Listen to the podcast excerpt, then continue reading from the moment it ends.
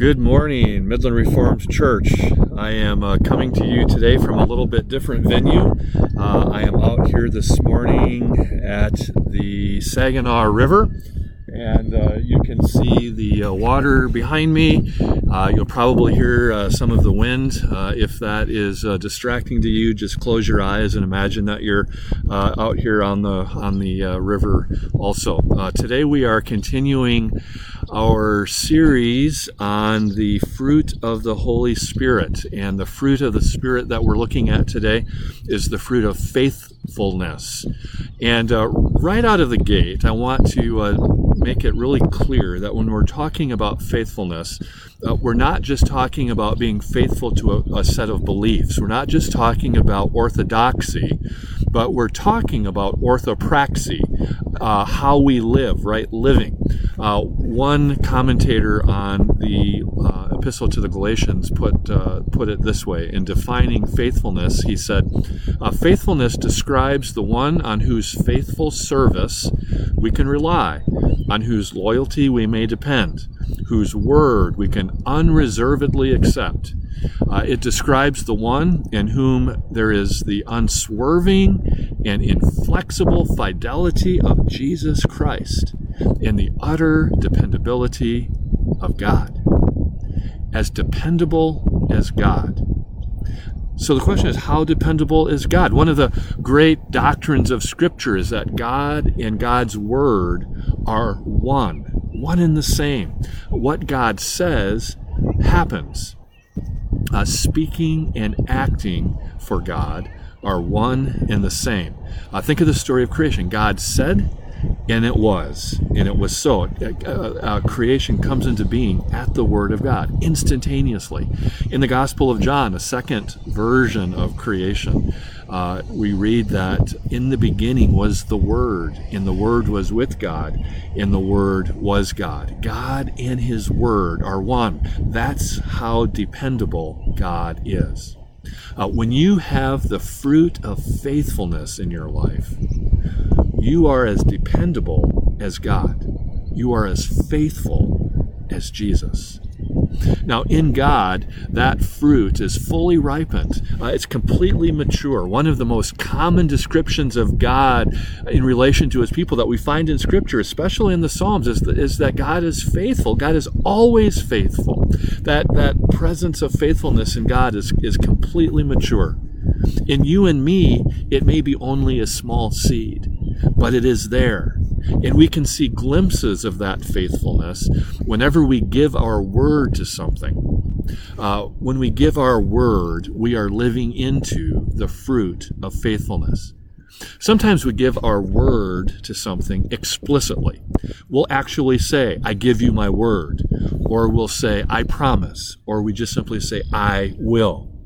Uh, one amazing story of giving one's word and then being faithful to that word is found in 1 Samuel. Uh, if you remember the story of Saul, uh, he was the first king of the people of God, but he was disobedient to the commands of God. And as a result, uh, David was anointed the next king. The problem was that Saul was still around, and Saul tried multiple times to take David's life.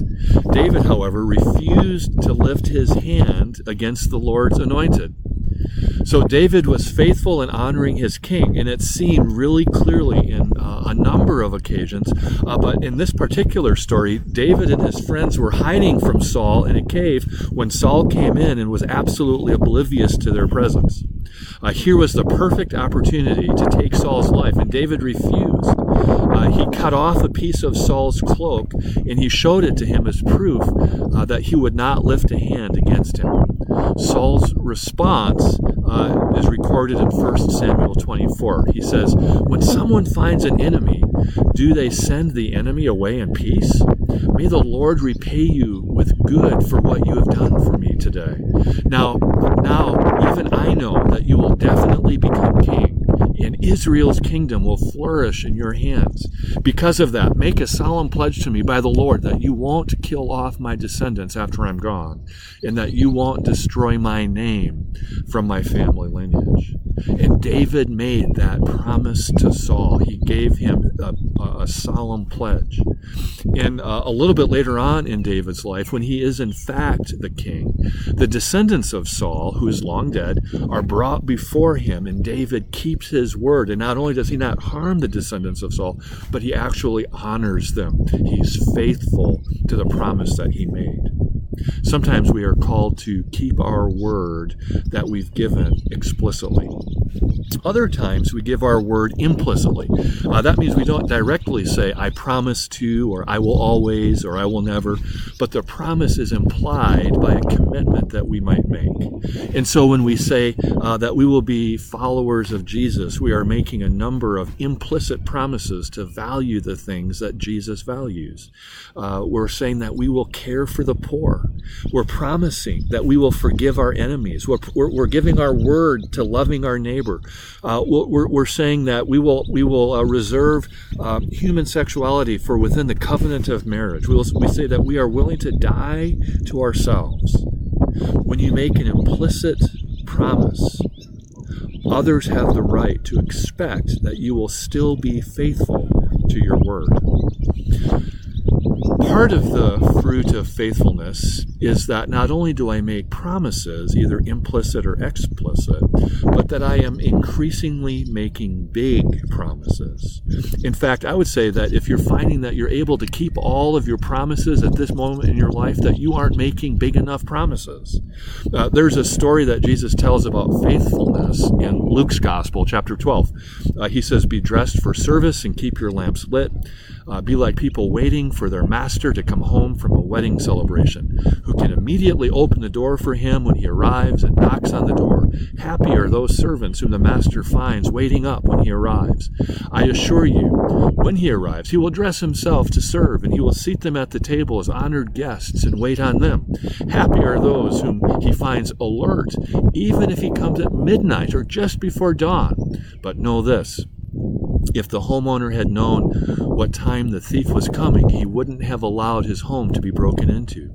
Uh, you also must be ready because the human one is coming at a time when you don't expect him. And then Peter says, Lord, are you telling us this parable uh, for us or for everyone? And the Lord replied, Who are the faithful and wise managers whom the master will put in charge of his household servants to give them their food at the proper time. Happy are the servants whom the master finds fulfilling their responsibilities when he comes. I assure you that the master will put them in charge of all of his possessions. Part of the big promise in this story is that uh, the servants of God are always to be ready and to fulfill all of the responsibility that God assigns at a moment's notice. The word always and the word all are big promises that we're called to give our word to. Uh, we're invited to make a big promise when we pray, uh, Your kingdom come, your will be done on earth as it is in heaven becoming part of God's kingdom coming on earth in my workplace, in my school, in my neighborhood, in my life, in my relate, becoming a part of God's kingdom coming uh, is a big promise. And it's a part of the fruit of faithfulness. Faithfulness is giving our word. Uh, the fruit of faithfulness is giving our word to big things. The fruit of faithfulness is giving our word to big things, even when we can't currently keep our word. I don't know about you, but it's hard for me to talk about faithfulness without, frankly, being nearly overcome with shame. Uh, this is an easy area for me to do the comparison thing, uh, where I see the incredible faithfulness of others. Uh, many of you uh, live such incredibly faithful lives. And I compare that to the faithlessness of myself. Um, I survey some of the key areas of my life, and I know that as a father, for example, I haven't been uh, as faithful as, I've, as I would want to be with the spiritual lives of my children. Uh, as a husband, I stood up and made a big promise. I said I would promise to love and to cherish my wife always, And I know that I haven't kept that promise. I've taken Tammy for granted. And as a pastor, if I'm being completely honest with you, um, I'm not doing so great.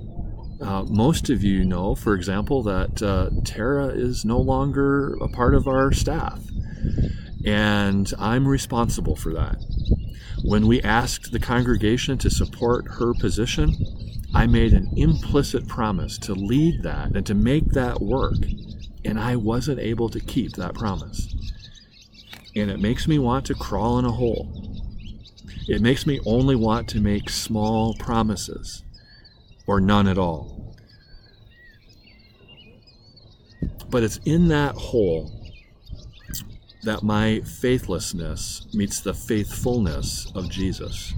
I know that. Uh, I think about uh, Peter, whose own faithlessness extended so far as to deny that he even knew Jesus. He said, I don't know him. I don't know him. I don't know him. And then there comes that moment where Peter's failure meets Jesus' grace. Not once, not twice, but three times, meeting each one of his failures. Do you love me? Do you love me? Do you love me? And in Jesus' hands, that failure doesn't become a disqualification, but it becomes a moment of restoration. It's an opportunity to repromise and then grow into that new promise. Feed my sheep. If our promises are always small, we will never come to the end of ourselves. And we never will find that place of grace and restoration that we must come to for the fruit of faithfulness to fully ripen in our lives. Amen.